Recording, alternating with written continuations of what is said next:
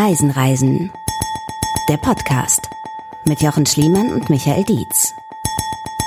Schönen guten Tag, herzlich willkommen zu Reisen, der Podcast. Auch heute wieder überraschenderweise mit den zwei Hauptprotagonisten dieses Podcasts, mit Jochen Schliemann und dem Dackel Arne.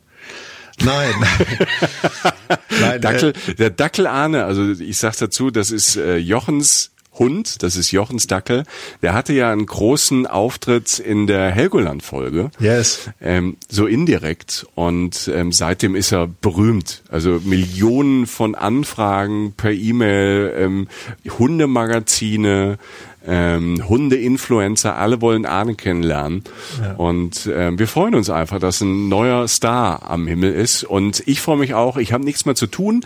Ich wollte mich in diesem Podcast eigentlich nur von euch verabschieden. Einmal nochmal Servus sagen. Ja. Ab jetzt übernimmt Jochen zusammen mit Arne. Ab jetzt wird's qualitativ hochwertig. Ja. Ein Hund spricht mit einem Mann.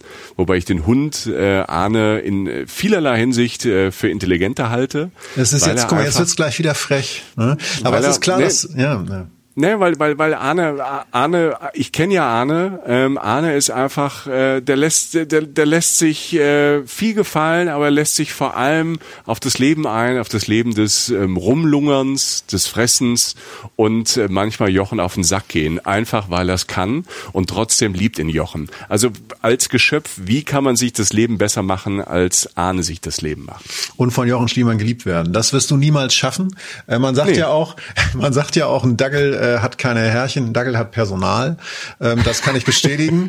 Also von daher. Und jetzt haben wir aber völlig vergessen, nachdem wir jetzt geklärt haben, wer endlich für die Optik bei uns zuständig ist, nämlich Arne, kommen wir jetzt endlich zu meinem Gegenüber. Michael, ich habe dich noch gar nicht vorgestellt. Das ist Michael Dietz auf der anderen Seite des Mikros sozusagen. Hallo Michael. Also soll ich doch nochmal hier bleiben? Okay, ja, bleib noch mal. Du hast mich überredet. Also schön, dass ihr alle wieder da seid und zuhört. Michi und ich sind da, Arne natürlich im Geiste. Und heute geht's um einen wunderschönen Ort aus der für mich persönlich Kategorie als norddeutscher Kategorie Geheimtipp, an dem ich habe gerade drüber nachgedacht. Ich lief ja gerade noch in meiner Wohnung rum, bevor wir jetzt aufzeichnen und dachte so, eigentlich habe ich jetzt schon wieder Bock da zu sein. Ich würde jetzt sehr gern wieder in Franken sein. Ja, das freut mich ja immer sehr. Wir haben ja dieses kleine Battle. Jochen lernt den Süden besser kennen, ich den Norden besser kennen von Deutschland. Und du warst vorher, glaube ich, so relativ bewusst noch nie so wirklich in Franken, ne? Gar nicht. Also null. Wir haben, irgendwann hat sich das mit Franken so ein bisschen zugespitzt, dass das ein Ziel für uns sein könnte. Und du hast so gesagt, freu dich mal drauf. Weil wir haben ja ganz bewusst gesagt, ich habe Michi ja gesagt, fahr du bitte nach Helgoland, weil ich kenne das. Ja. Und dann das macht immer sehr viel Spaß, wenn einer dem anderen was erzählt von einem Ort, an dem der andere schon war. Und du hast gesagt, freu dich mal auf Franken. Und für mich war das eine relativ abstrakte Ausdrucksweise. Ich weiß, Nürnberg, Frankenstadion, also ich weiß schon, was das ist, ne? So ist das jetzt nicht. Aber ich hatte nein, das ist so, aber ich bin relativ unbedarft dahin. Und du weißt ja, ich gehe ja generell unbedarft durchs Leben. Das stimmt. Das ist so erfolgreich. So haben wir uns ja schließlich kennengelernt. Mhm. Und nach diesen 3 bis 4 Tagen, die ich dort verbracht habe, muss ich wirklich sagen, da will man wieder hin, weil ich auch einen ganz klaren Fokus gesetzt habe, um das kurz anzuteasern, auf das ländliche Franken, auf das, was ich in dem Moment brauchte auch. Also nach diesem, wir veröffentlichen diese Folge im Jahr 2020 im Herbst, also wir sind mitten in Corona sozusagen, für alle Menschen, die das später hören. Und aber auch abseits davon, ich lebe in der Stadt, ich arbeite in der Stadt, ich arbeite im Medienberuf, kann sich jeder vorstellen, diese klassische Medienkrankheit, ich will mal raus. Es geht jetzt ein bisschen weiter als über das Magazin Landlust hinaus so bei mir. Also ich bin gerne in der Natur, komme auch aus dem Dorf und Franken hat mir sehr viel gegeben. Ich war sehr viel draußen und habe sehr viel schöne Orte gesehen und habe die Menschen dort genossen und auch die Beschaulichkeit, möchte ich sagen. Denn Franken ist Natur, ist ganz, ganz viel spektakuläre Natur, sogar riesige Wälder, auch eine bewegte Geschichte hat Franken, ganz liebe Menschen, die ganz viel kleine Sachen machen. Und da wird's dann interessant für uns, Michael, das teaser ich schon mal kurz an. Da gibt's ganz viele Menschen, die ganz viel kleine, schlaue Sachen machen, sehr viel nachdenken, heimatverbunden sind und mit Liebe gute, sei es jetzt Unterkünfte, Produkte, was auch immer herstellen. Und hinzu kommt ein Herbst, der aussieht wie ein Indian Summer, dafür muss man nicht nach Kanada fliegen. Also es ist für mich ein absoluter Geheimtipp, aber jetzt erstmal genug von mir, denn gleich geht's erst los. Also ich war sehr begeistert. Franken ist mindestens ein Geheimtipp und vielleicht sogar mehr. Ach, das freut mich aber. Das freut mich, dass Jochen Schliemann was zu erzählen hat. Wir sind sehr gespannt drauf, machen jetzt aber erstmal einen kleinen Break. So, mein Lieber, bevor wir ganz tief reingehen ins Fränkische, ich hoffe, du hast auch ein bisschen diesen sympathischen Dialekt gelernt dort unten und kannst ein Wort auf Fränkisch. Hat gar nicht funktioniert. Also gar nicht.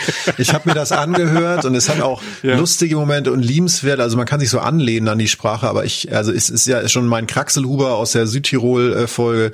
Es geht ja inzwischen, es wird ja fast in Sprachschatz aufgenommen. Das ist eines der Worte des Jahres, glaube ich, inzwischen auch schon auf der Liste. Im Duden steht Kraxelhuber, das ist Jochen Schliemann aus dem Podcast Reisen. Bild von mir. Im Fränkischen muss ich noch mal hin, weil das habe ich noch nicht geschafft. Also tolle Sprache, aber das wäre jetzt albern, wenn ich was nachmachen würde.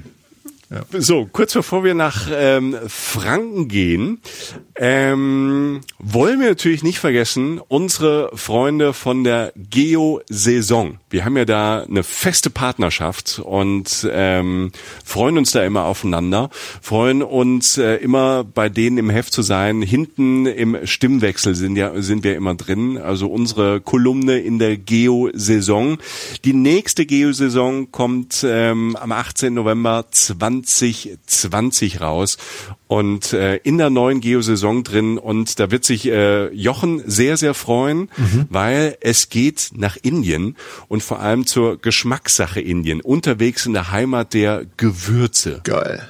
Das ist, da springt natürlich gleich mein Curry-Schild an. Da leuchtet gerade so ein Leuchtschild Curry. Ich bin ja großer Curry-Fan weltweit, und Indien und Currys oder Masala. Indien hat fantastisches, extrem charakterstarkes, tolles Essen, in dem man sich verlieren kann. Unglaubliche vegetarische Optionen auch. Ich habe jetzt schon Bock. Du wusstest, was drin ist. Ich wusste noch nicht, was im Heft drin ist. Und dass jetzt da Indien kommt, da freue ich mich sehr. Sehr schön. Ja, mehr über Indien gibt's bei uns auch in der Folge Taj Mahal. Auch sehr spannend, wo wir uns um dieses Bauwerk kümmern, aber natürlich hat Jochen da auch drumherum gegessen. Ein bisschen. Sehr, sehr lustige Geschichten, und Indien ist ja immer ziemlich abgefahren. Außerdem im Heft bei der Geo-Saison von den Kollegen Bolivien. Und da kann ich schon mal sagen, es geht in die Anden, traumhaft schöne Bilder. Also wir brauchen in der Zeit ja viel Kopfkino, was wir liefern, aber auch Augenurlaub. Und da kommen wirklich die Kollegen von Geo-Saison und die befreundeten Fotografen dazu und die Autoren. Und da geht's wirklich hoch hinaus in die 6000er der Anden mit traumhaft schönen Bildern. Außerdem Botswana. Da war ich nämlich noch nicht. Warst du schon mal in Botswana, Jochen? Nee, ich würde jetzt im Halbsatz noch anfügen, dass wir auch eine Folge über Bolivien haben, die Salade Uyuni und die Atacama-Wüste. Also spektakuläre Bilder, kann ich mir gut vorstellen, und das sind spektakuläre Augenbilder auch. Also das ist eine meiner Lieblingsfolgen immer noch. Ganz früh haben wir die gemacht. Total abgefahrener Trip durch die Anden in Bolivien und Chile. In Botswana leider noch nicht. Ich bin da mal dran vorbeigeschrammt. Das war damals, als ich war relativ früh in meinem Leben da unterwegs, also und hatte da tatsächlich nicht genug Geld und habe gesagt, ich spare mir Botswana mal für später auf. Später kommt noch. Botswana, wenn ihr uns hört und das alles mit dem Virus vorbei ist, ladet uns gerne ein. Wir wollen da auch hin. Ich hätte Zeit. Ich könnte es mir einrichten. So ein Wochenende, weißt du, so. Ja. Oder mal einen Tag halt. Ja, einfach nach der Arbeit so ein Sundowner in Botswana. so ganz nachhaltig in so einem, keine Ahnung, also für einen Sundowner braucht man ein Raumschiff. Da brauchen wir irgendwie so SpaceX oder was auch immer. Ich habe ein Raumschiff in Franken gesehen, freu dich drauf, aber erzähl ich dir gleich. Ja. What? Jetzt bin ich noch schärfer drauf auf Franken. Die Geo-Saison, die ist in Botswana und halt volles Programm. Einfach schön Sofa-Safari mit Elefanten, Löwen und Leoparden. Und was ich auch sehr spannend finde, ist die Lesereise. Und zwar mit den schönsten Buchhandlungen der Welt. Wir stehen ja auch sehr, sehr auf Bücher. Da können wir auch nochmal droppen. Jochen Schliemann ist ja auch Schriftsteller. Trauriges Reisen. Ich sag's immer, es ist ein sehr spezielles und sehr, sehr cooles Buch. Auch weil es ums Reisen geht, um Reisende. Man ist ganz viel in der Welt unterwegs. und hat ganz oft ganz tolle bis seltsame Perspektiven auf die Länder, die Mitreisenden, auf Situationen. Das kann ich nur empfehlen. Und Trauriges Reisen, der Autor Jochen Schliemann, ganz netter Typ. Und in der Geo-Saison geht's auch um Lesereisen, tolle Buchhandlungen. Das alles von unseren Freunden der Geo-Saison. Und wir sind natürlich auch mit drin im neuen Heft. So, Klingt fett. Auch viel Kopfkino. Schön weit weg, exotisch, toll. Ja, okay. Ja, auf dem Weg ins Kopfkino nach Franken, wie es der Zufall so will, haben wir eine Mail bekommen aus Franken von euch. Okay. Da wusste, aber das konnten die noch gar nicht wissen, dass wir zu denen nach Franken kommen. Und die Mail kommt aus Selb. Und Christine schreibt uns: Hallo ihr beiden, euer Podcast ist mega. Vielen Dank. Mail Ende, oder? Ende, fertig. Tschüss, bis zum nächsten Mal. Euer Podcast ist mega. Bin über das Geo-Magazin auf euch gestoßen. Ja, ne? Weil wir, wie gesagt, wir sind da hinten drin. Wir haben die Kolumne auf der letzten Seite, da wo wir hingehören. Und Christine ist dann auf den Podcast rübergekommen. Und sie sagt, sie verfolgt uns im Fitnessstudio beim Laufen und beim Rudern. Da renne ich doch direkt länger. Es macht so viel Spaß, euch zuzuhören. Ich bin so am Lachen teilweise, die anderen Leute gucken, who cares. Bin selber viel beim Reisen und vor kurzem nach 15 Jahren Irland mit meinem Sohn zurück in die Heimat Fichtelgebirge gezogen, welches auch ein Trip wert ist. Auf jeden Fall, eure Erfahrungen sprechen mir oftmals aus der Seele. Macht bitte weiter so. Alles Gute von Christine aus Selb, aus Franken. Vielen Dank, Christine, für die nette Mail und stellvertretend vielen Dank an euch alle, wenn ihr uns schreibt, wenn ihr uns, wir freuen uns natürlich, wenn ihr uns so Blumen schickt, ne? Also so Blumen jetzt übersetzt gesagt in der Mail, das ist ja besser als ein ganzer Blumenstrauß. Ich wollte gerade sagen, Alter. Also, okay. Ne? Also da freuen wir uns sehr, genauso wie bei Instagram. Folgt uns da gerne, da gibt's ja immer unsere Bilder, genauso auf Facebook. Stories auch mal, Aktuelles, auch mal Gedanken zur Zeit gibt's bei uns immer auf Facebook und Instagram. Und ihr könnt uns natürlich auch nochmal intensiv und zusätzlich lesen auf unserem Blog reisenreisenderpodcast.de. Da gibt's nochmal viel Zusätzliches zu unseren einzelnen Folgen, nochmal neue Texte, nochmal neue Anregungen, alles im Überblick. Da könnt ihr durch die ganze Welt surfen. Also da ist von Hawaii bis Allgäu alles bei. Oh, das reimt sich. Yeah. Ungeplante Reime sind die beste. Also das auf unserem Blog Reisen, der Podcast. Und ihr könnt uns auch über YouTube hören. Also nicht nur über Spotify oder iTunes, auch einfach bei YouTube. Da könnt ihr uns auch folgen. Wenn ihr Abonnent seid dort, kriegt ihr automatisch dann ja auch immer Bescheid, wenn die neue Folge da ist. Und auf YouTube gibt's ja auch immer mal noch ein paar Extras. Zum Beispiel, da ist unser großer Live-Auftritt aus Köln dabei. Da geht's über Malaysia und noch zum Beispiel auch die Fahr in Urlaub-Folge mit tollen Bildern drauf. Das bei YouTube. Also ihr merkt, wir sind gerne für euch überall und je mehr uns da und da folgt, je mehr hilft uns das und sagt es auch euren besten Reisefreunden weiter und Freundinnen, die vielleicht ein bisschen Kopfkino brauchen. Wir helfen da ja sehr, sehr gerne. Heute helfen wir ganz konkret mit einer Region in Deutschland und zwar in Bayern. Ja. Das ist Franken. Und ich bin sehr gespannt, was Herr Jochen da zu erzählen hat, weil, wie eben ja schon gesagt, ein Nordlicht fast ganz im Süden, also Franken liegt ja nicht ganz im Süden von Bayern, eher so in Nordbayern, aber für jemand, der eigentlich aus dem Speckgürtel von Hamburg kommt, ist er schon tief im Süden.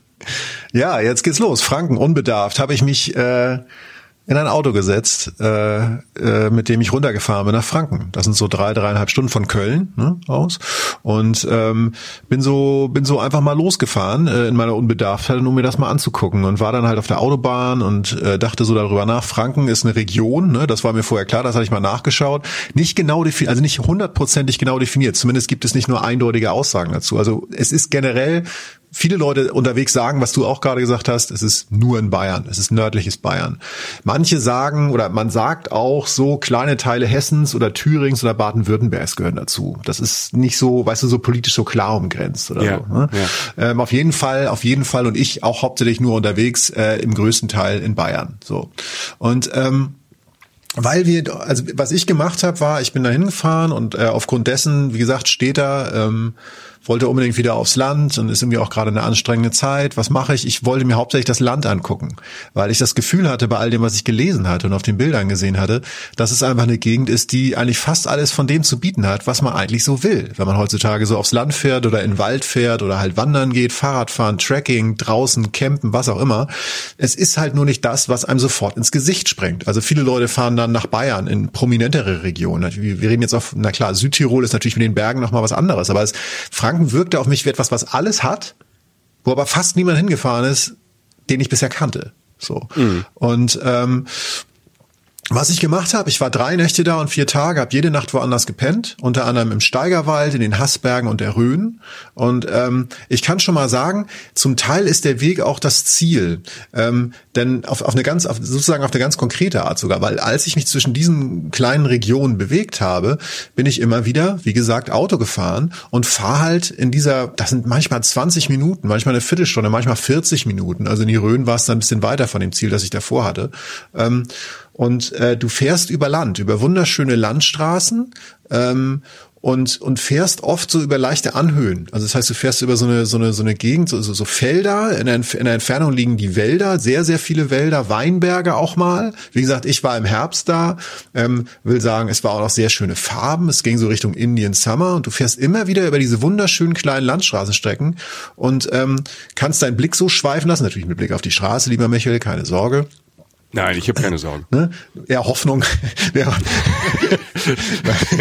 Nein, aber du kannst so sacken lassen, was du so im letzten Ort sozusagen so erlebt hast. Und diese Situation, dass ich von einem kleinen beschaulichen Dorf, von denen es ganz, ganz viele gibt im ländlichen Franken, also kleine malerische Dörfer mit so Fachwerkhäusern, diese klassischen Fachwerkhäuser, die auch teilweise sehr schön renoviert sind, wo du dann irgendwie von mir aus im kleinen Laden warst oder von mir aus eine kurze Wanderung gemacht hast oder so. Zur nächsten Ziel sind immer über diese kleinen, hatte ich das Gefühl, über diese kleinen Landstrecken, die oft auch relativ hoch gelegen waren. Du hast das Gefühl, du fährst so ein bisschen im Himmel rum und kannst so sacken lassen. Da Herbst war, es war kühl, wurde es auch zwischendurch immer ein bisschen warm. Es war schön.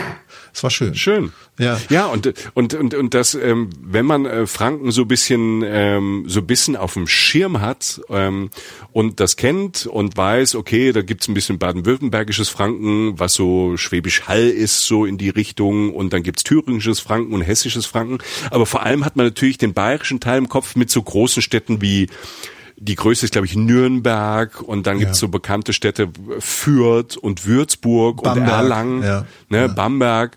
Ja. Das hat man ja so als erstes im Kopf. Mhm. Und genau das, was du sagst. Man vergisst aber, dass das alles eingebettet ist in wirklich eins der attraktivsten landschaftlichen Ziele in Deutschland. Ja, genau das. Also diese Städte sind toll.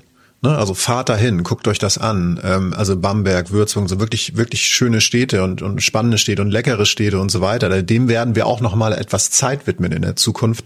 Aber genau das, du fährst von dieser Autobahn runter und fährst 3 Tage später wieder rauf und denkst so, Alter, ich war gerade echt genauso wie du in einer der schönsten Regionen, die ich in Deutschland jemals so gesehen habe. Muss ich ganz ehrlich sagen. Und zwischendurch liegen halt Sachen wie sehr viel extrem viele privat gebraute Biere. Also jetzt nicht, dass ich mich da besoffen hätte, aber du wirst immer wieder damit konfrontiert, dass es da eine eigene kulinarische Tradition gibt, die sehr gelebt wird. Du hast diese malerischen Dörfer, du hast aber auch extrem viel Geschichte, Stichwort Hexen, ne? Also Hexenverfolgung und Verbrennung, kommen wir gleich auch nochmal drauf. Also auch eine dunkle Seite. Du hast Hochkulturen, Festien, also eigentlich kleine Dörfer, die fast so gute Künstler bei sich auftreten lassen, hauptsächlich im Hochkulturbereich, weil sie halt so schöne Räume haben, Schlösser und so weiter. Du hast einen mystischen Ort auf dem Berg in einem riesigen Wald. Aber ich fange mal lieber vorne an, bevor ich mich hier... Fang vorne an. Das ist meistens ist das ganz gut, vorne anzufangen, dass wir mitkommen. Wir wollen ja mit auf deiner Reise sein. Oder ich spreche rückwärts. Ja, kann ich auch machen. Nur eines... machen ja die Franken schon. Ja, genau. Dann sind wir doch wieder da, genau. Nein, nur eines dieser Dörfer, um mal bei einem anzufangen, das heißt Ebrach. So. Wunderschöne kleine Gemeinde, unter 2000 Einwohner. Allerdings halt in Anführungszeichen viel zu bieten für 2000 Einwohner. Also du hast halt das Zentrum und eigentlich das fast alles Prägende dieses Ortes ist die Klosteranlage. Die Abtei Ebrach, ja, ich glaube 1127 oder so gegründet, also uralt, aufgelöst 1803 und bildet halt hauptsächlich heute dieses Dorf. Und in diesem Dorf sind immer noch eine wunderschöne Kirche, die spektakulär von innen aussieht, also fast überzeichnet, also sehr viel Gold, sehr viel bunt. Also da haben sie sich stilistisch wirklich zwischen verschiedenen Stilen auch wirklich ausgelebt. Aber es ist definitiv ein Besuch wert. Du gehst da rein und versinkst, gerade im Herbst so, wenn die Gemäuer natürlich von außen so ein bisschen grauer sind oder so, versinkst du auf einmal in so einer Welt aus Gold, bunt, viele Orgeln, eine tolle Akustik. Also mehr als jetzt zum Beispiel, ich habe das mal mit dem Kölner Dom verglichen, der toll ist, aber der auch eher dunkel gehalten ist. Ne? Das ist eher so sakral. Das ist fast für so ein Bauwerk ist er dunkel und schlicht. Ja, also innen. Ne? Also außen ist das natürlich eine Wucht. Nicht umsonst eins der, wenn nicht das meistbesuchte Bauwerk in Deutschland touristisch. Aber innen ist es jetzt nicht so was, wo man sagen würde, da wird verspielt passen, pompös oder barockmäßig. Ne? Genau, und das ist das Gegenteil bei dieser Kirche, die wirklich von innen so dermaßen verziert ist, dass einem wirklich fast die Netzhaut wegfliegt, im positiven Sinne. Es ist wirklich spektakulär, bunt, schön, Gold und so weiter. Und das Abgefahrene ist, dass direkt daneben, ich rede wie gesagt von einem Ort, der nicht mal 2000 Einwohner hat, also du hast erstmal überall so einen wunderschönen Klostergarten drumherum und so schöne Orte, wo man sitzen kann oder wo man halt spazieren gehen kann. Also alles ist sehr schön. Und dann hast du halt noch diese die alten Klostergemäuer und Teile dieser alten Klostergemäuer dienen heutzutage als Jugendhaftanstalt. Also JVA. Okay. Ja. Und das ist schon relativ lange so. Und um da noch einen oben drauf zu setzen, weil ich das jetzt schon ziemlich irgendwie erstmal bemerkenswert fand, in diesen alten Gemäuern gibt es unter anderem den Kaisersaal. Also es ist ein sehr, sehr schöner, recht großer Saal, prunkvoll, mit Deckengemälden. Also man hat sich so ein bisschen kurz an Venedig denken müssen, wo ja wirklich jeder Raum dann irgendwie im Dogenpalast oder so wirklich von oben, von rechts, von links und von unten irgendwie ein Gemälde ist. Da ist auch extrem viel verziert, sehr schön, sehr historisch. Also ein ganz, ganz toller Raum. Ne? In dem auch ganz viele Konzerte stattfinden. Also da gibt's halt auch ein Musikfestival, normalerweise nicht in Corona-Zeiten, aber es gibt halt Musikfestival in dem Ort, bei dem Konzerte in diesem Raum stattfinden, die jetzt auch in dem Sinne von numerisch in ein Dorf, das 2000 Einwohner nicht mal hat, irgendwie gar nicht reinpassen. Vom Niveau her, von den Künstlern, die dort auftreten. Es ist auch ein Bamberger Einzugsgebiet. Man findet auch zum Beispiel auf der Website von Bamberg auch relativ viel zu diesem Ort, weil es halt relativ nah ist an den großen Städten und die Leute kommen aus Bamberg auch raus, immer mal wieder nach Franken rein, um da Konzerte zu sehen. Also aus der Stadt aufs Land, ne? Weil es halt einfach spektakuläres Programm gibt und einfach auch schöne Orte, an denen man auftreten kann. Und was du da halt hast, dann guckst du diesen Ort so an. Ich habe da jetzt kein Konzert gesehen, aber ich habe mir diesen Saal angeguckt und du kommst dann aus dem Saal raus und gehst zurück und siehst halt durchs Fenster aus dem Gang raus, siehst du halt die JVA. Also du siehst halt vergitterte Fenster und siehst halt, dass da halt Häftlinge wohnen. Ne? Ja. Und links sind dann so, also direkt vorbei gehst du dann an den Verwaltungsräumen der JVA. Und diese ganze Mischung ist ja schon mal irgendwie seltsam. Ist abgefahren. Ja, reizvoll und einfach. Das sind schöne 2 Stunden, die du da verbringst. Diese Kirche, die dich halt, wie gesagt, echt einfach optisch begeistert und auch, die auch schön ist, die den Leuten auch viel bedeutet, mit einem ganz tollen kreisrunden Fenster von außen. Das ist so ein bisschen das Wahrzeichen des Dorfes auch. Dann dieser Ort, dieser Saal, die JVA. Du kannst auch Führung beantragen. Manchmal gehen die, manchmal nicht, eben wegen JVA-Betrieb. Die ganzen Häftlinge sind auch eingebaut sozusagen so in das alltägliche Leben draußen. Die ernten, die sind dann Erntehelfer oder sonst wo. Also ist einfach ein interessanter kleiner Ort. So, ne?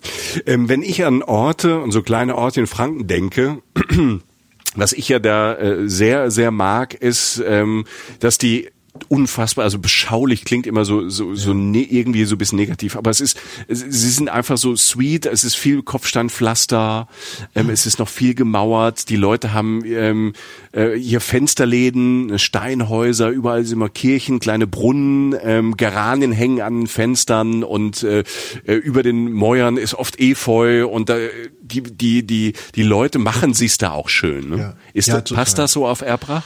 100%ig, vor allen Dingen auf ganz Franken. Also es ist wirklich so, genau so wie du beschreibst, selbst die Blumen waren genau die richtigen, die du genannt hast.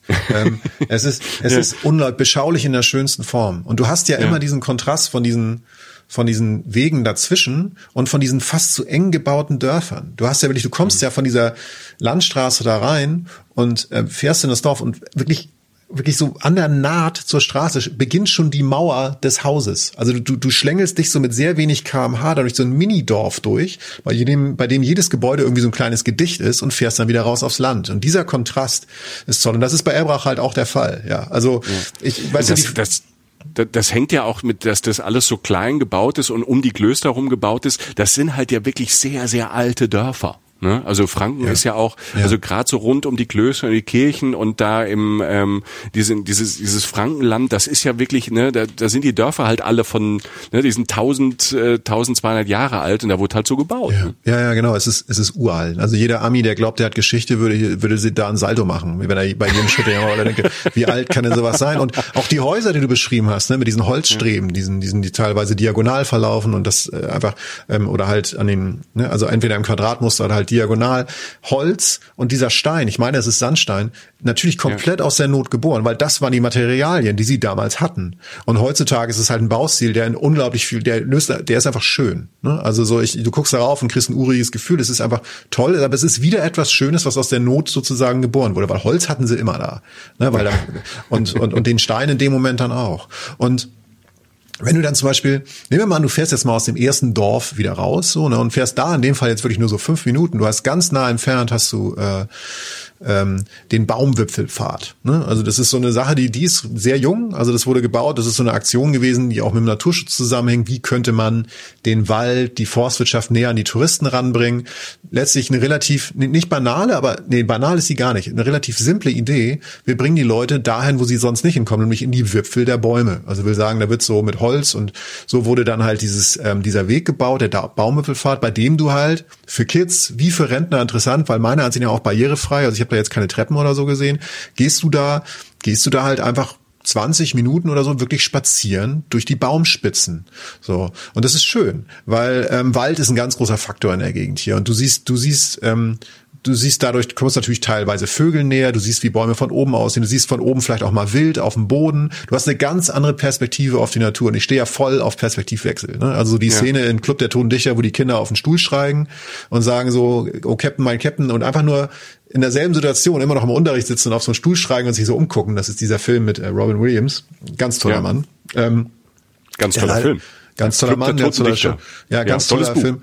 Ja, super. Perspektivwechsel auf banalste Art und Weise. Da natürlich mit viel Aufwand verbunden, weil es lange gedauert hat, den zu bauen. Aber es ist einfach schön. Du kannst da für relativ kleines Geld, kannst du da halt einfach 20 bis 30 Minuten spazieren gehen in den Baumspitzen und das steigert sich dann zu so einer Art Rondel, also so ein, wie soll man sagen, also eine Spirale sozusagen, die du hochgehst, also die im Kreis läuft und mit langsamer Steigung ohne Treppen gehst du hoch bis ganz oben und hast dann wirklich einen Blick auf den ganzen Steigerwald und teilweise halt auch Franken. Ja, du kannst sehr, sehr weit gucken. Es ist wunderschön, gerade im Herbst, ne, wenn die Sonne scheint.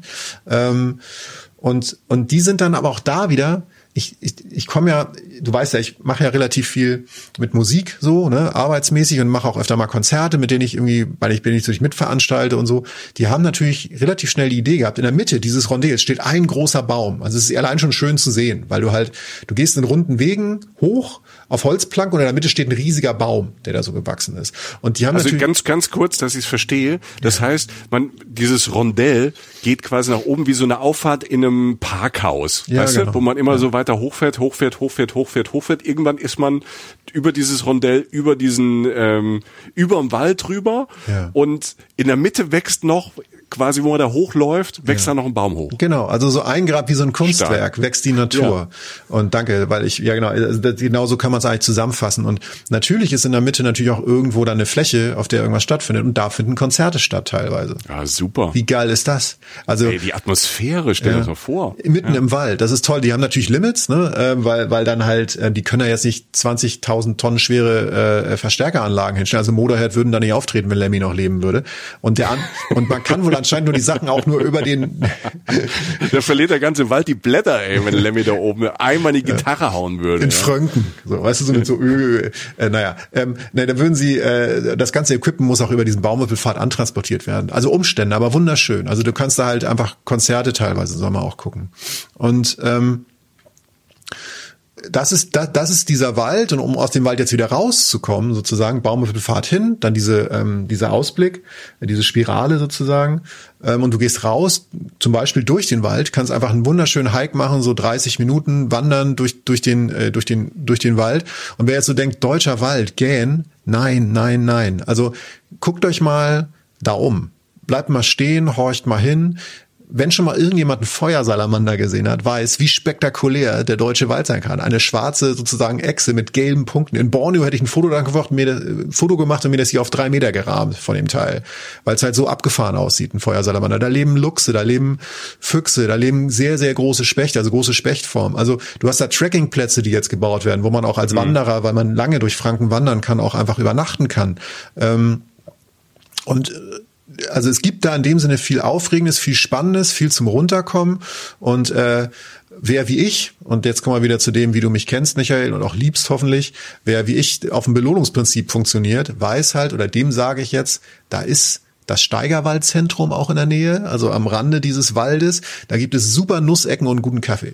Und dann hast du dir schön mal so ein Nusseckchen gegönnt. Oder 2 oder 3. Wie groß waren die? Nee. Die waren normale Größe, aber einfach toll. Also knusprig von außen, soft von innen, so wie du. Also wirklich, wirklich gut. Und das ist natürlich, das ist eigentlich so ein Zentrum, das über den Wald aufklärt. Ein toller, nachhaltiger Bau. Da kann man sich informieren über den Wald. Auch viele Schulklassen sind da, aber auch ältere Leute. Aber halt auch ein kleines Café. Und die interessanteste Erkenntnis für mich da war einfach, ich wusste es nicht. Ich wusste nicht, dass der Namensgeber der Nachhaltigkeit, also einer der größten Begriffe, die es gerade gibt, nicht nur beim Reisen oder bei allem eigentlich. Ne? Nachhaltigkeit ist aber der Kernbegriff auch der Zukunft, glaube ich, dass wir nachhaltig wirtschaften müssen und was auch immer, reisen müssen, stammt tatsächlich von einem Förster. Also das hat mir der Leiter dort von dem Zentrum erzählt. Hans Karl von Carlowitz heißt dieser Mensch, der als erst... Hans Karl von Carlowitz. Ja, mit C geschrieben, Carlowitz, 1645 bis 1714 hat er gelebt. Der hat den Begriff in dem Sinne nicht erfunden, aber er hat der Sache letztlich konkreten Namen gegeben, was wir jetzt halt alle immer wieder sagen beim Reisen und beim Leben. Also zum Beispiel wurde gesagt, es wird nur so viel Holz geschlagen, wie durch planmäßige Aufforstung wieder nachwachsen kann. Also auch wieder aus der Not geboren ein Plan, wie man das war ja nicht immer der Fall, dass Menschen so gedacht haben, und das ist ja auch leider immer noch nicht der Fall. Aber einer dieser prägenden Persönlichkeiten oder der Namensgeber dieser Sache war Hans Karl von Carlowitz, und der Mann war Förster. Das sage ich deshalb, weil so viele Menschen in Franken Förster sind, Jäger, was auch immer, und gerade im Wald begegnen einem solche Leute natürlich, und fand ich irgendwie beeindruckend, dass einer der größten Begriffe, die es gerade so gibt, so beim Reisen und generell ausgerechnet aus der Ecke kommt. Ja. Es ist ja, und ich finde es immer wieder beeindruckend. Jetzt war es so ein Franke, was hast du gesagt, der lebte irgendwie im 18. Jahrhundert. Ne? 1645 bis 1714. Ja. Ja, im 17. Jahrhundert und 18. Und der hat das schon verstanden. Ja. Dass es ja in all diesen Zeiten schon immer Menschen gab, die das mit dieser Nachhaltigkeit irgendwie wahrscheinlich durch ihre Arbeit, durch das Förstersein und diesen Wald erleben, durch diese Nähe dazu verstanden haben, und dass wir Menschen halt immer wieder eins auf die, ich sag's mal auf Deutsch, auf die Fresse brauchen, und so richtig heftig auf die Fresse, und Reaktionen brauchen, dass wir uns daran halt wieder erinnern. Ne? Das ist ja, eigentlich ist Nachhaltigkeit nichts Neues. Es ist nur was wir verlernt haben und jetzt wieder lernen müssen, wo wir ja, wir zwei ja versuchen auch, wir sind ja da auch im Learning drin seit Jahren. Wenn man überlegt, wie wir vor 20 Jahren gereist sind, würden wir heute so in der Form auch nicht mehr machen, weil wir dann auch gelernt und gemerkt haben, dass es auf diese Nachhaltigkeit ankommt. Und ich glaube ja auch ganz fest dran, dass in Regionen vielleicht dann auch wie Franken und wo viel Wald ist, wo viel Natur ist, die Leute vielleicht dann auch früher oder schneller aufwachen, weil sie merken, hör mal, da wo ich lebe, meine Heimat, diese schöne Natur, die ist bedroht, und vielleicht auch einfach schneller umdenken. Und das, was du jetzt ja erzählst und was ich weiß von Franken, ist es ja einfach so pralle Natur und auch überraschende Natur, was du eben gesagt hast, aus dem Wald. Wenn man dann erstmal lernt, was da im Wald alles lebt, wie der aussieht, wie abgefahren das aussieht, da fliegen andere Leute nach Neuseeland für. Ja. Und man hat's mit dem Zug, mit dem Auto oder mit dem Fahrrad vielleicht vor der Haustür. Ja, also genau das. Also es ist letztlich genau das. Es ist meistens, sind so gute Ideen oder fast ja auch übrigens witzigerweise alle guten Gerichte auf dieser Welt, wenn man so über das Essen geht. Aber bleiben wir mal bei den guten Ideen wie Nachhaltigkeit. Alle aus der Not geboren. Und wir leben in einer Zeit der Maßlosigkeit. Vielleicht endet die jetzt gerade, weiß man nicht. Ne? Aber das hat ja damit zu tun. Die haben sie sich solche Sachen ausgedacht, weil es nicht anders ging, weil sie das Enden gesehen haben oder weil sie viel näher an dem waren, was ihnen wichtig war. Und wir haben den Bezug dazu verloren. Und jetzt müssen wir uns dran erinnern. Und da sind Menschen schwer drin, weil Menschen tun sich damit schwer, weil Menschen träge sind, immer den einfachen Weg suchen. Und da schließe ich mich ja ein. Also ich bin ja im weiteren Sinne auch ein Mensch.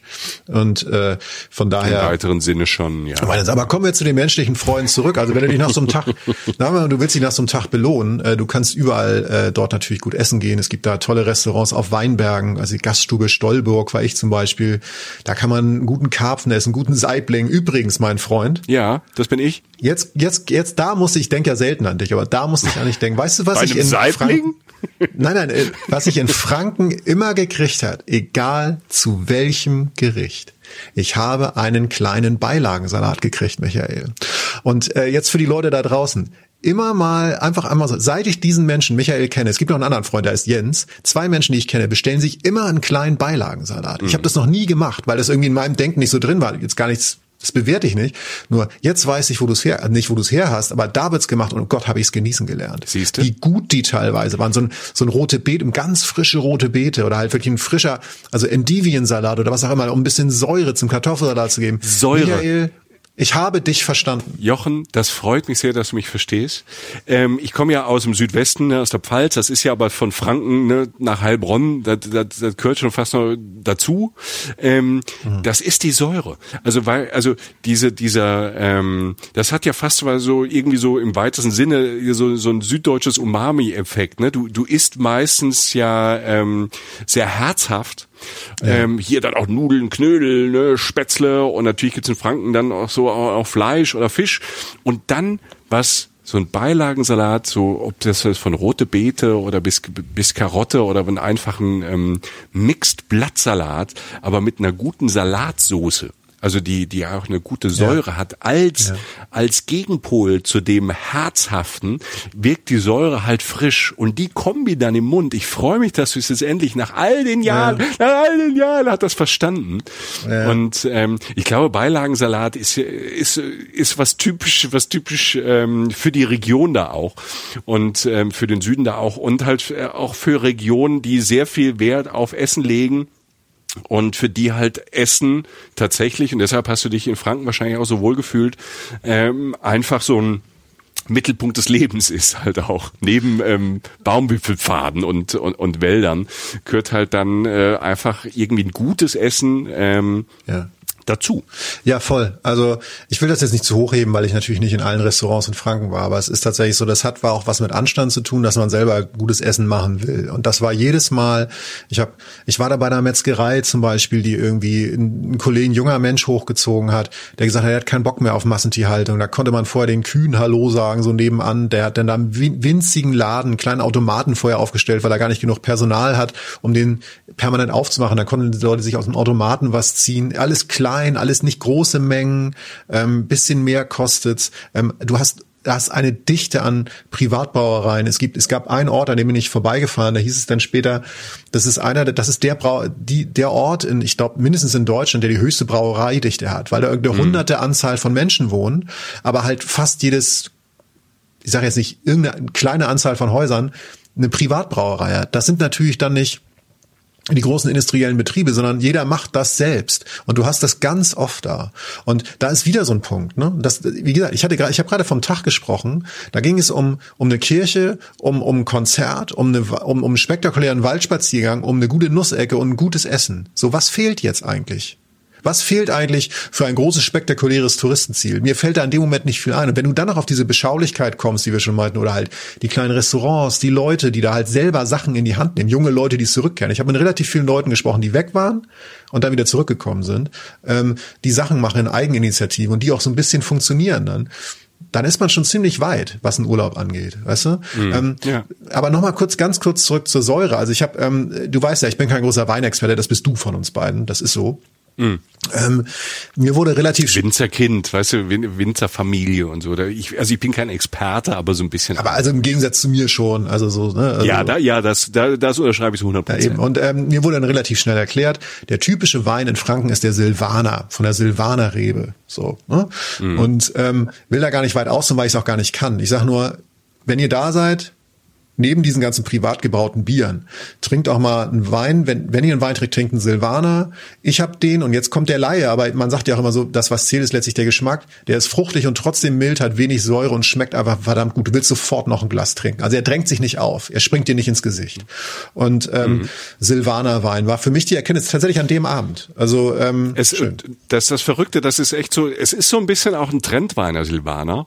Den gibt's, das ist eine ganz alte Rebe, eigentlich aus Österreich, das weiß ich. Also das ist eigentlich eine autochthone Weißweinsorte, die eigentlich früher nur in Österreich vorkam, mittlerweile vor allem in Deutschland angebaut wird.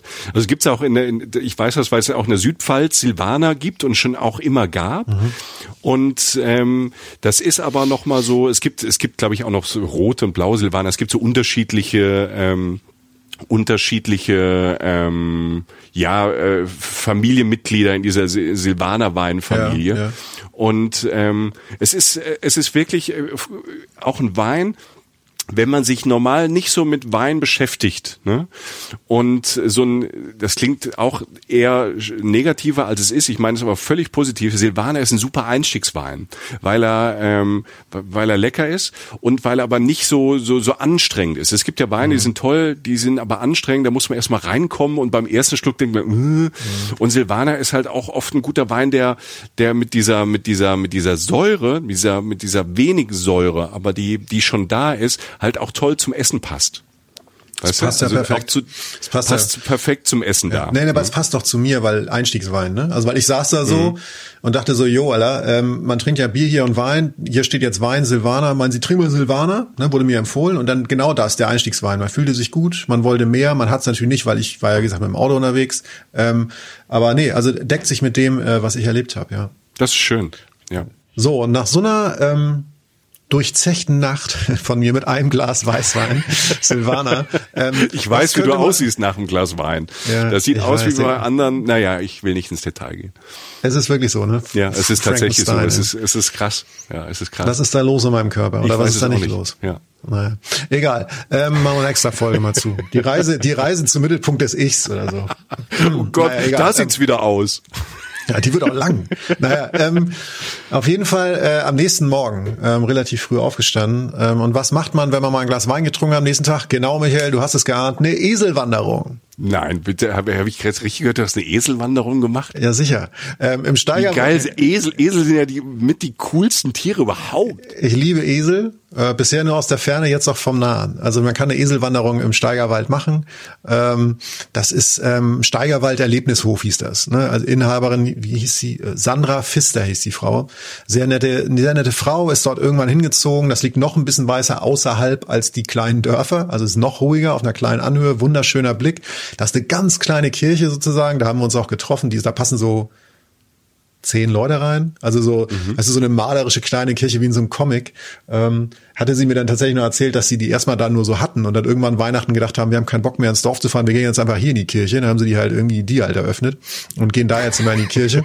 Pragmatisch, sehr gut. Kleinen Leute, die irgendwie einfach Sachen machen, also in kleinen Gebieten wohnende Leute, du weißt, was ich meine. Also Leute, die jetzt nicht irgendwie so Städte Menschen sind wie wir, die zum Dom fahren und sich wundern, warum es da drin so dunkel ist. Auf jeden Fall. Nein, also du kannst da Esel wandern zur Burgruine Zabelstein. Das ist ganz interessant, weil das auf so einem Ausguck liegt. Das dauert auch nicht lange von diesem Hof aus, 30 Minuten oder so. Und da treffen sich relativ viele Wanderwege von Leuten, die auch länger in Franken unterwegs sind. Dann kannst du einfach chillen, kannst da sitzen, kannst ein bisschen Kuchen essen oder was auch immer. Und so habe ich halt diese Eselwanderung begonnen. Und tatsächlich sagte Sandra mir dann relativ schnell, der Esel sei der Dackel der Pferde. Das schließt sich doch bei dir persönlich in Kreis. Ja.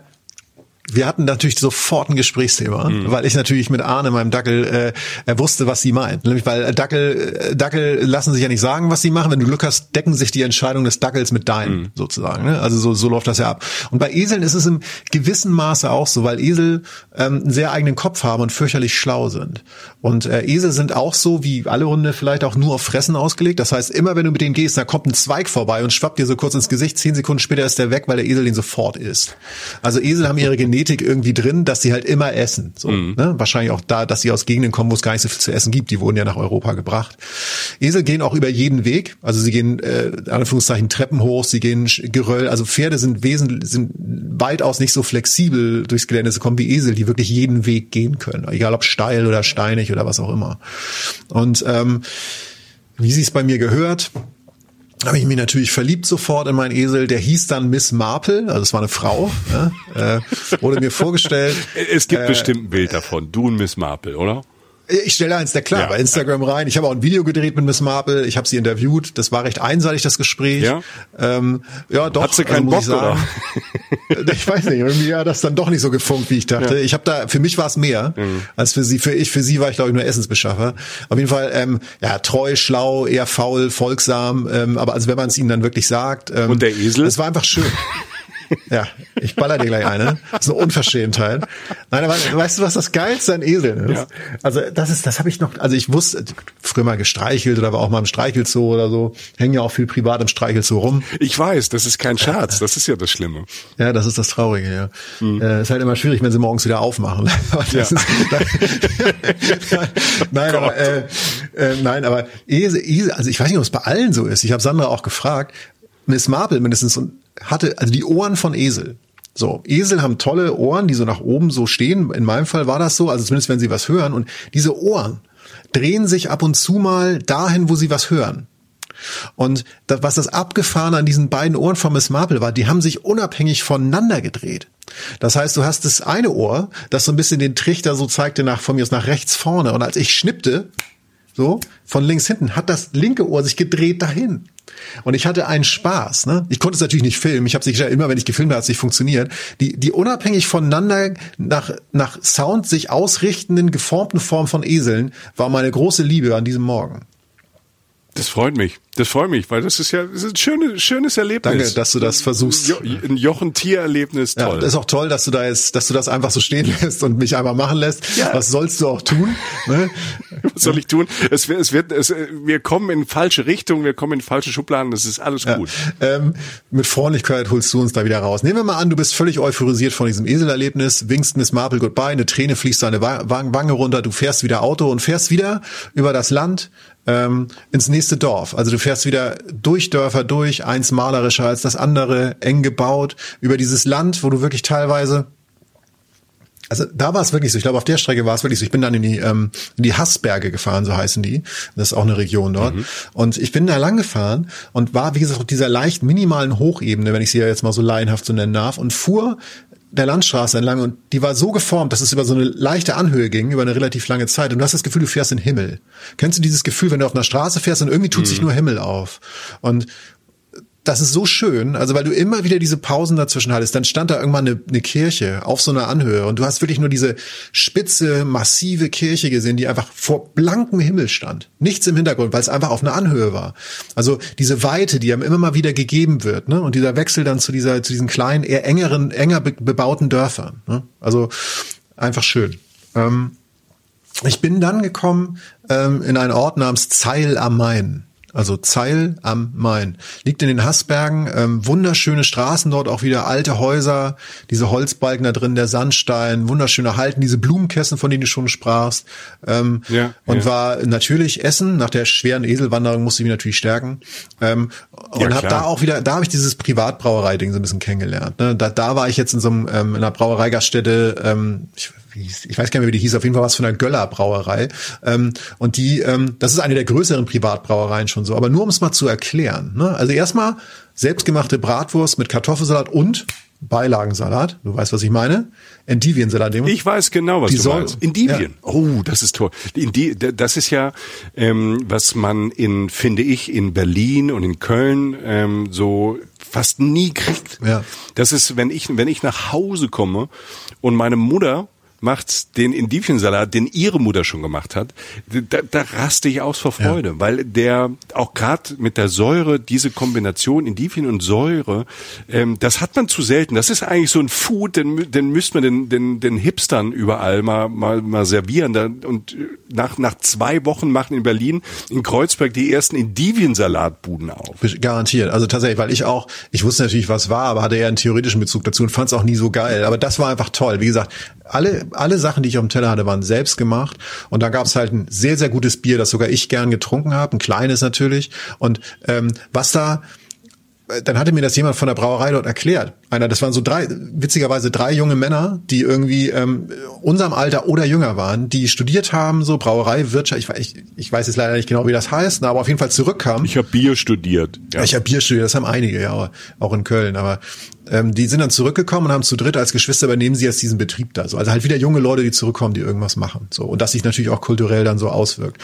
Und da gibt es sogar das Bier des Monats. Um einfach nur mal kurz zu erklären, dass die Wege durch diese kleinen Brauereien natürlich auch viel kürzer sind, dass die jeden Monat was anderes machen können, dass die ganz viele Sorten haben, dass die natürlich auch nur kleine Mengen herstellen, die dann aber auch wieder ausverkauft sind. Also wir sind jetzt wieder bei dieser kleinen Regionalität, dieser Nachhaltigkeit im Zweifel auch, aber halt vor allen Dingen halt diese Beschaulichkeit, die dafür sorgt, dass etwas einen größeren Wert kriegt, weil es aus der Ecke kommt, weil die Leute es dort mögen und weil es dann einfach eine Endlichkeit hat. Also ich habe fast niemanden getroffen, vielleicht auch, weil ich nur auf dem Land unterwegs war, der irgendwie große Industriebiere getrunken hat. Ich habe ehrlich gesagt nicht mal einen großen Supermarkt gesehen. Ich glaube, das ist fast ein Problem da, weil halt natürlich so große Einkaufszentren auch nicht so oft stattfinden, jetzt in der ländlichen Gegend, in der ich war.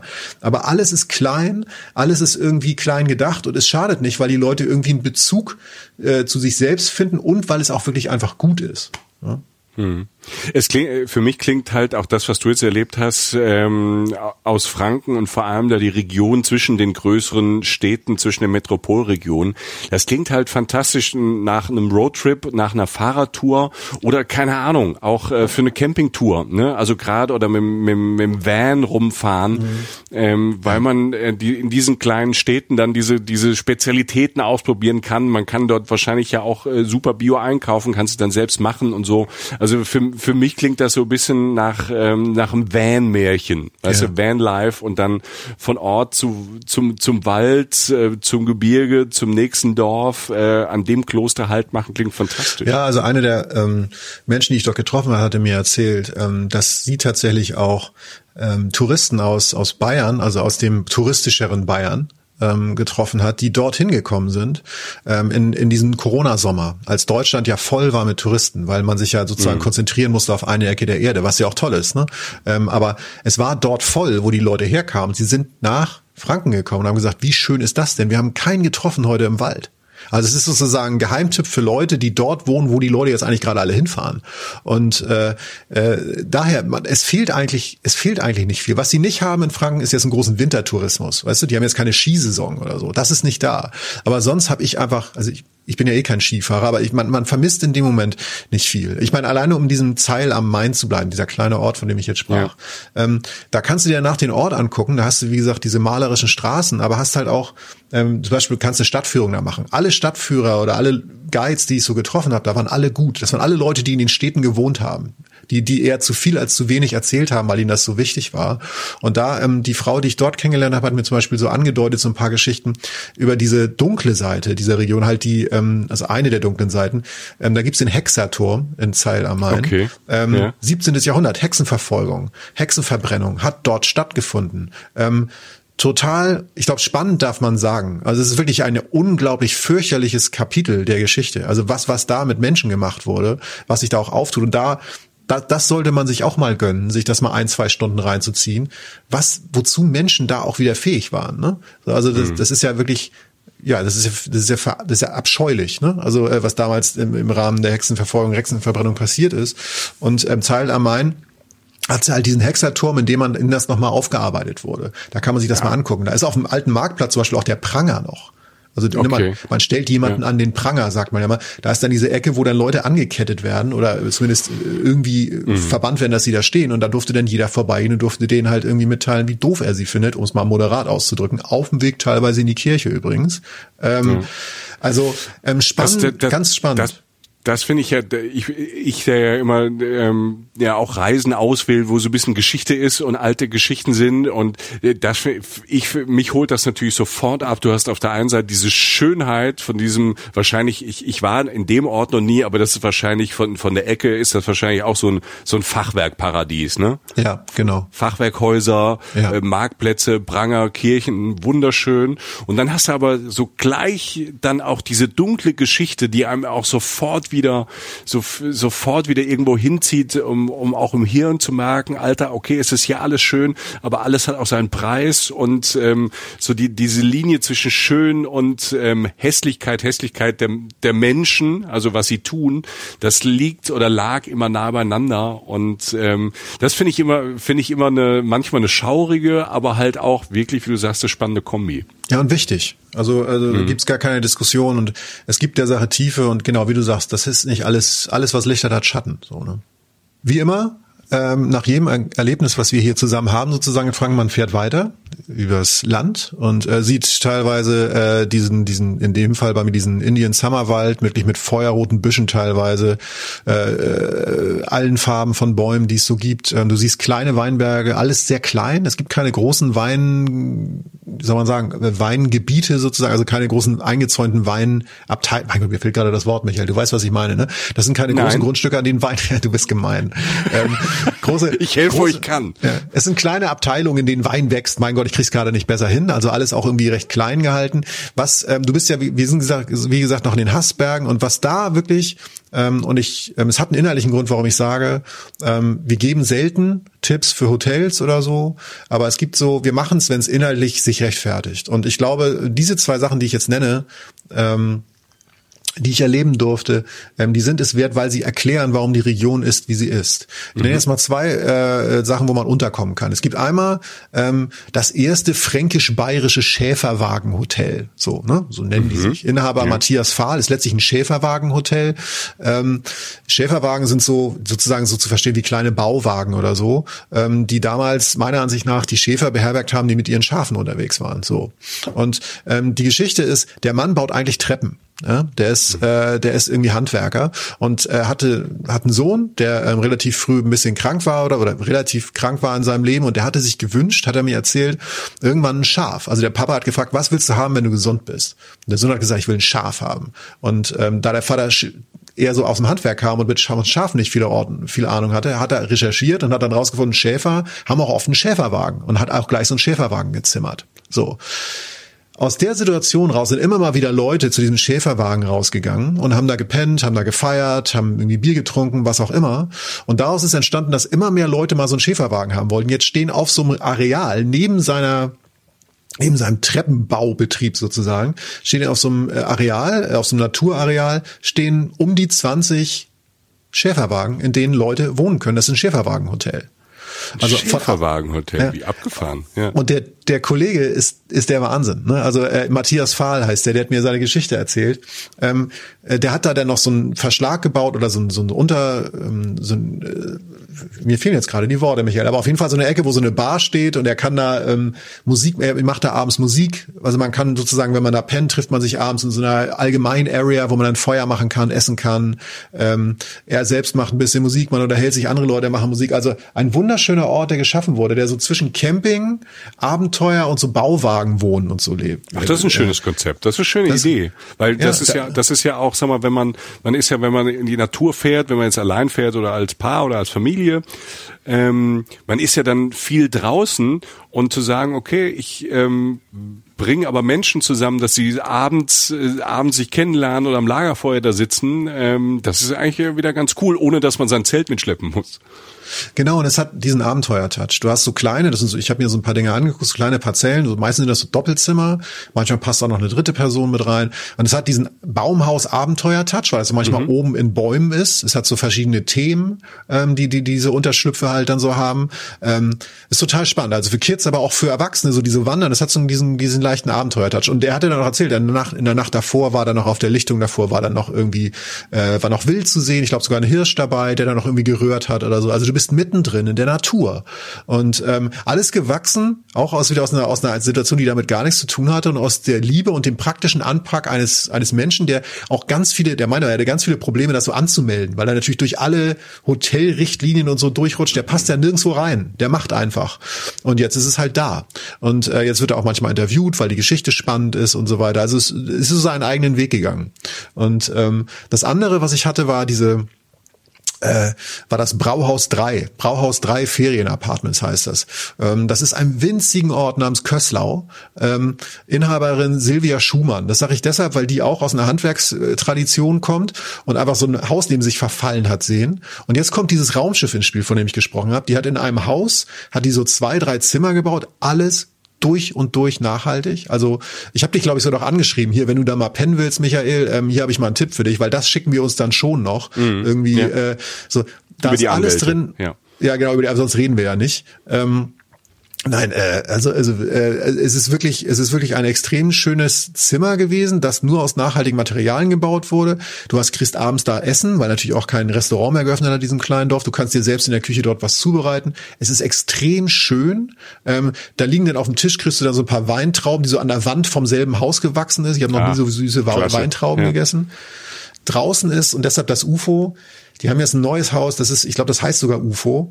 Das ist so ein Haus, haben die selbst alles gebaut aus Glas und Holz und nachhaltigen Materialien mit einem kleinen See davor, ein Privattümpel sozusagen, aber halt kein Pool, sondern See, in dem du baden kannst. Ja, kann man. Ja.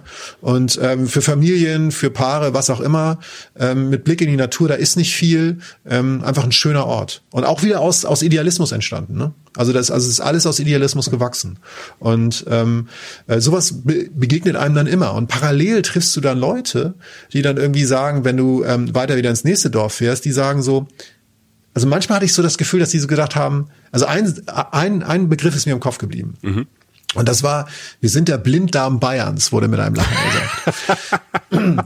Was ich meine ist, die haben ja kein Selbstwertgefühlproblem oder so. Ja. Die haben keine Komplexe. Aber es ist schon so, dass die denken, die großen Dinger sind woanders.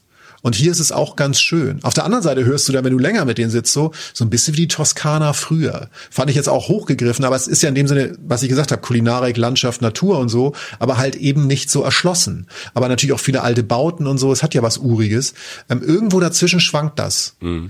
Und in der Mitte sitzen, ja. Ich glaube halt, dass dieses Franken hat halt von daher Potenzial, weil es natürlich tatsächlich so ein bisschen im Schatten ist von diesen ganzen bayerischen Provinzen, die so auch so traditionell halt Urlaubsregionen sind, Bayerischer Wald, Allgäu, was da alles noch, die ganzen Seen unten und dann Richtung Alpen. Und da sind ja dann in einem normalen Sommer ist es da schon immer relativ voll, weil es natürlich auch ganz ganz toll ist für Familien, weil du natürlich sag mal in Südbayern im Bayerischen Wald hast du natürlich auch diesen Wald, du hast tolle Natur, Nachhaltigkeit und so. Aber natürlich fahren Leute erstmal, okay, das kennt man, da habe ich schon mal gehört oder hat irgendjemand von erzählt. Man fährt natürlich, der erste Instinkt ist Safety First, okay, da fahre ich hin. Okay, gerade mit Familie, du hast irgendwie 1, 2, 3 bis 8 Kinder, was auch immer, dann sagst du, hör mal, wenn das kinderfreundlich ist, da fahre ich hin. Und ich glaube, dass das einmal gut war für Franken, dass sie diese Massen der 70er, 80er, 90er Jahre jetzt vielleicht gar nicht so mitgemacht haben, als dieser Familientourismus da unten dann auch größer würde. Und jetzt halt so mit einem ganz eigenen Charakter so ein Urlaubsziel sind. Und jetzt Geheimtipp wäre zu viel, aber ich glaube gerade mal, sagen wir mal, für so unser Alter, Mittelalter, so irgendwas zwischen 25 und 50, die jetzt sagen wir mal Deutschland nochmal ganz anders entdecken. Ich glaube, die haben normalerweise Franken überhaupt nicht auf dem Schirm. Also wenn ich mich selbst angucke, wo fahre ich irgendwo hin? Franken hat man vielleicht erstmal nicht auf dem Schirm. Und ich glaube, das ist großer Fehler, ist auch wieder zu hoch gegriffen. Aber ich glaube, dass Franken und das, was du jetzt erzählst, mit den ganzen Möglichkeiten von Natur, dann die zwischendrin sind aber auch tolle Städte. Dieser Mix und dieses noch nicht überlaufene, die Region so mal in den nächsten Jahren echt spannend macht. Ja, ich glaube, gerade notgedrungen, dadurch, dass man vielleicht noch länger irgendwie auch auf einen kleineren Rahmen an Orten irgendwie begrenzt ist, ne, durch Corona oder wie auch immer sich das jetzt weiterentwickelt. Nochmal, wir sind halt hier gerade im Herbst 2020, sucht man ja nach Alternativen und das ist mehr als eine. Also das ist auch gerade, weil das Niveau halt hoch ist. Mhm. Also wie gesagt, all die Sachen, die ich beschrieben habe, waren ja nicht irgendwie Leute, die auch mal irgendwie, also nichts gegen Pommes, aber die auch mal eine Pommes braten oder so oder essensmäßig oder die halt irgendwie irgendwo was hingezimmert haben, sondern das ist alles zu Ende gemacht. Das hat alles einen Anspruch, das hat alles ein Niveau. Man kann sich da einfach gut gehen lassen, so auf eine beschauliche Art und Weise. Ich komme jetzt aber zum letzten Abschnitt sozusagen, in dem ich dann war. Ich habe sozusagen am Ende nochmal etwas besucht, was ich namentlich dann noch etwas mehr einordnen konnte als die Orte vorher. Also Haßberge oder so hatte ich vorher jetzt nicht groß gehört. Die Rhön. Das kenne ich vom Namen, aber da weiß ich gerade gar nicht genau, wo es ist. Das ist ein riesiges Waldgebiet, liegt tatsächlich nicht nur in Franken, also liegt in Bayern, Hessen und Thüringen, also wirklich, wirklich groß, und ist auch dadurch, dass es so groß ist, auch relativ abgelegen. Also ich war in so einem Freilichtmuseum da noch, irgendwie habe mir da was angeguckt am letzten Tag und da war so einer der Kernsätze, die mir hängen geblieben ist, der Strom kam erst in die Gegend um 1920 rum. Das war relativ spät. Das ist okay. Spät. Ne? Also so, um mal zu zeigen, dass man da einfach wieder ein bisschen weiter weg ist, aber die Natur dort ist zumindest in ihrer Größe spektakulär und du kannst dort wirklich fast eine Woche Rad fahren, du kannst in Hütten pennen, du kannst natürlich auch dort wandern. Also es ist ein großes Naturgebiet. Ich bin letztlich dort auf den Berg gefahren, also jetzt kein steiler Berg, aber halt auf einer Anhöhe. Da war Wanderparkplatz Schwarzes Moor heißt das, wo du dein Auto dann abstellst. Und war halt irgendwie dann im Schwarzen Moor, so heißt es wirklich, das Schwarze Moor an der Rhön. Und da ist so ein Leerpfad gebaut, so mit so Holzbalken über dieses Moor rüber. Und weißt du so, also ich sag mal jetzt so, auf meiner Top-3-Liste an Reisezielen stand jetzt nie ein Moor. Muss man sozusagen. Weißt du, so, also so. Aber es ist, und das Bizarre ist, dass eine der Sachen, die aus der Reise am meisten nachwirken, dieses Moor tatsächlich ist. Dieser Weg, diese 2 Stunden, die ich dort verbracht habe. Ganz entrückter Ort. Warst du schon mal im Moor? Also so bewusst? Ich war in England schon mal im Moor. Ja. Und, in Südengland, Dartmoor. Ne? Wie es auch so heißt. Ich fand das auch ziemlich stark. Und auch ziemlich, das war das Herbst, Winter, als ich da war, ich glaube so Dezember, und da war das halt auch so diesig, dampfig, gruselig. Ja, aber toll. Ja, total abgefahren. Also es ist ein entrückter Ort. Es ist völlig ab von allem, in dem Fall auf jeden Fall. Da haben auch wirklich teilweise Leute, die dort gearbeitet haben, früher Wochen, Monate lang gewohnt, weil sie auch erstmal so schnell da nicht wegkamen, weil drumherum nichts ist, also halt nur Wald.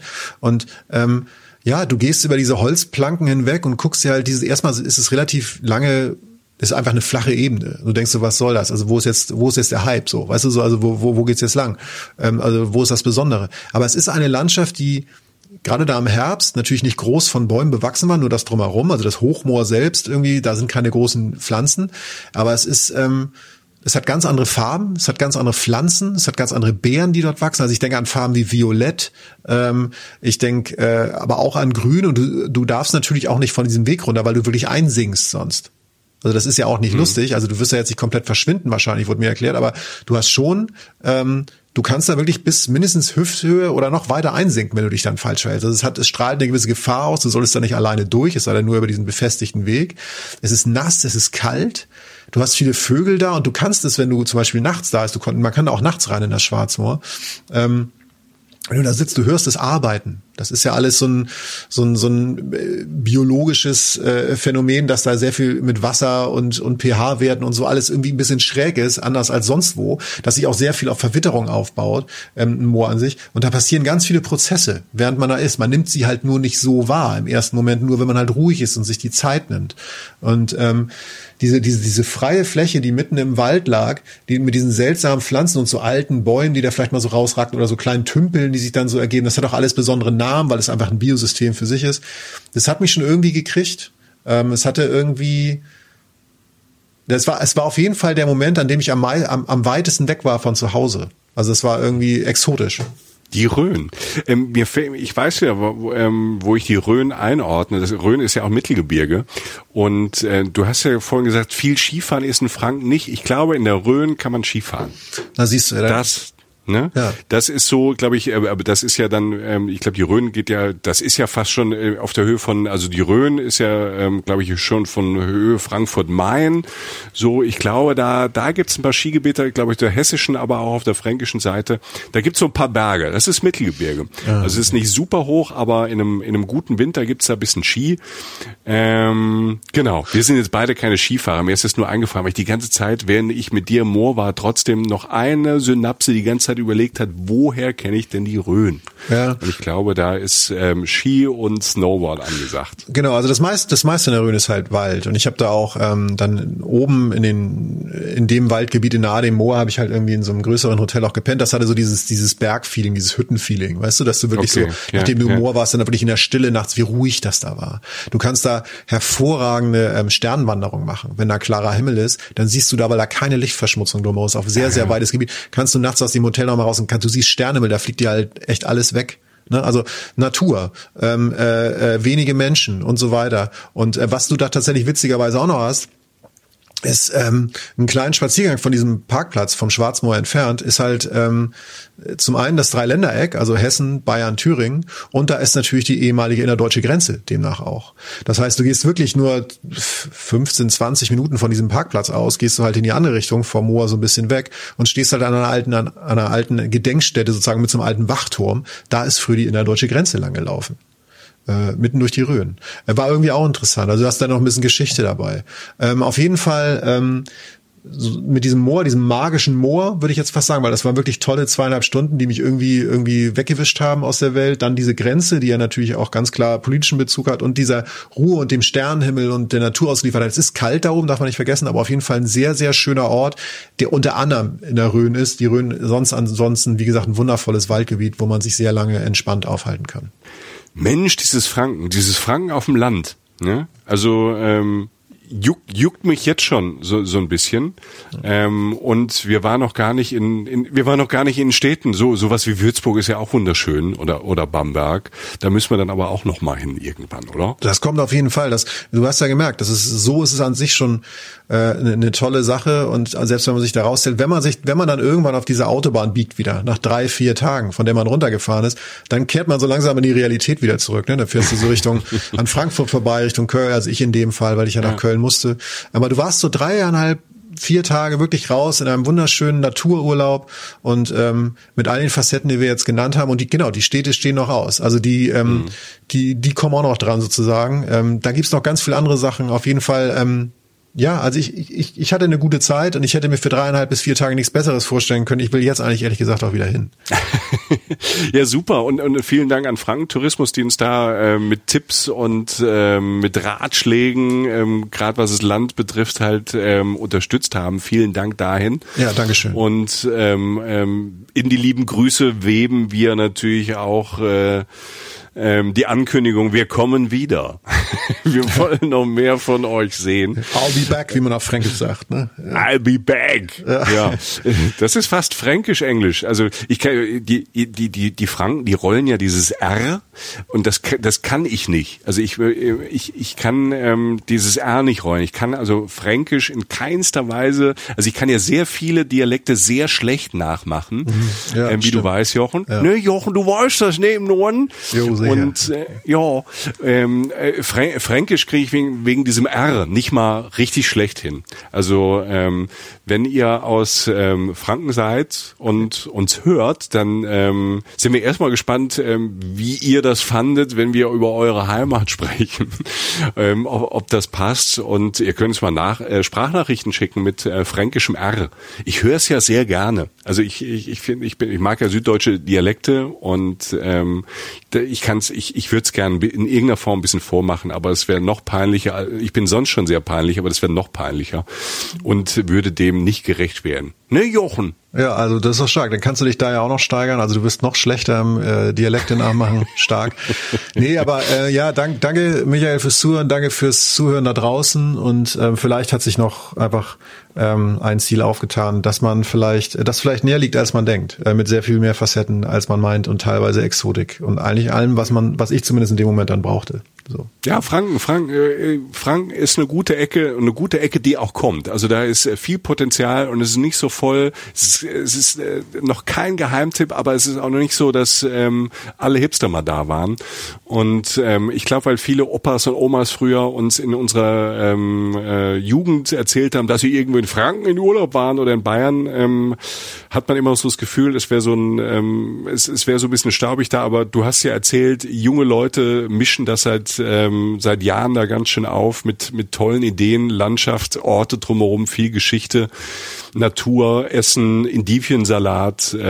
Das klingt alles für mich nach einem perfekten Paket, das wir euch hoffentlich mit Jochens Bildern dann bestimmt auch auf Instagram und auf Facebook und auf unserem Blog da nochmal kredenzen in Stories. Folgt uns da gerne, schreibt uns da auch gerne und schreibt da auch drunter, schickt uns Nachrichten. Wir freuen uns sehr, auch über Sterne bei iTunes oder folgt uns auf Spotify. Das große Roundup. Wir sind ja überall und hoffen, ihr seid da überall dabei. Jochen, vielen, vielen Dank für die Reise, für die Eindrücke und hat mich sehr gefreut. Ich bin wirklich sehr gespannt auf die Bilder. Ich auch, und du wirst auch was von Miss Marple und ihr da draußen von meinem Esel und auch auf Instagram. Also ich und ein Esel, ihr dürft dann raten, wer ist, und wer das richtig errät, der bekommt was? Kein Esel, ich überlege mir was. Mal schauen. Nein, passt auf euch auf da draußen. Ja. Und gute Reise, mindestens im Kopf. Und bis bald. Wir freuen uns schon jetzt aufs nächste Mal. Alles Gute euch. Tschüss. Reisen, Reisen. Der Podcast mit Jochen Schliemann und Michael Dietz.